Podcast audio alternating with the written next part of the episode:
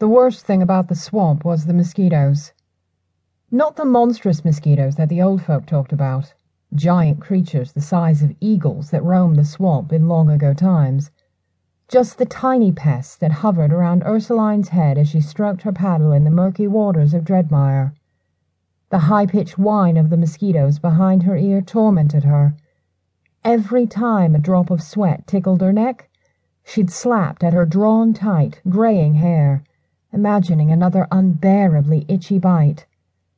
For all the mosquito bites she had suffered in her decades wandering the great swamp, Ursuline wondered why she had never become immune to that dreadful, deep seated itch that could drive one mad in the still hours of the night. Ordinarily, Ursuline didn't mind the masses of wildlife in the swamp. She had wandered the muck in search of treasures for so many years that the swamp was a second home to her.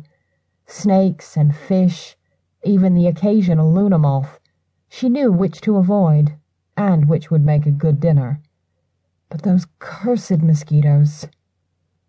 As one buzzed right behind her ear, Ursuline wished the Great War could have taken the mosquitoes while it was going strong. It had taken the swamp a hundred years to recover from the cataclysm that ended the Great War. So why did the mosquitoes have to be the first to return? Ursuline's canoe scraped along unseen roots hidden beneath the murky water.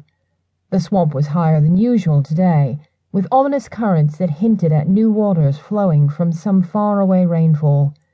The sun was low in the sky, and if she hoped to find the cave before dark, Ursuline had best hurry. She stopped paddling for a moment, pulling the parchment from its rawhide bag tied loosely around her wrinkled neck. She examined it carefully, though she knew it almost by heart after all these years.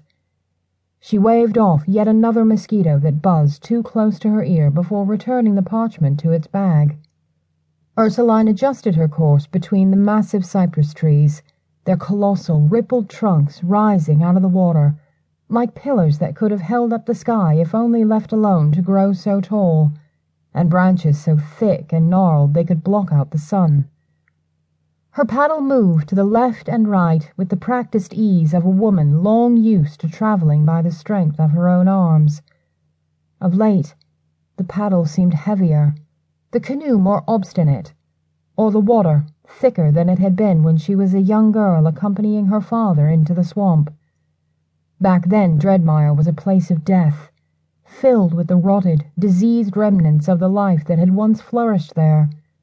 Nothing grew that was green and beautiful, just the half-decayed mushrooms and scavenger beasts that fed on the mass of death that had fallen a hundred years before. But in the decades since her father's passing, Ursuline had seen the greenery begin to return. Year after year, decade after decade, the spring shoots fought their way up through the layers of mold and muck to peek at the sunshine. Six years ago, Ursuline actually saw a moon orchid blooming in the hollow of a cypress tree. She had been tempted to pluck it as a remembrance, but in the end she left it there to cast its seed and hopefully bring many more. Up ahead, Ursuline saw the rise of dry ground and the mouth of the cave. She crowed with delight, raising her rawhide bag to her mouth and kissing it. She had spent untold years deciphering the parchment and there were still a few lines that no wise man throughout the Arable Republic had been able or willing to transcribe for her. She anchored the canoe as her father had taught her many years ago, and hoisted herself out of the canoe with some difficulty. The decades of rambling in the woods and paddling through the swamp had taken their toll on her aching joints, but she was still stronger than a weregator. Well, almost. After a moment's pause, Ursuline drew the rawhide bag off her neck and laid it in the canoe. It had no further instructions for her, and she didn't want to lose it in the cave.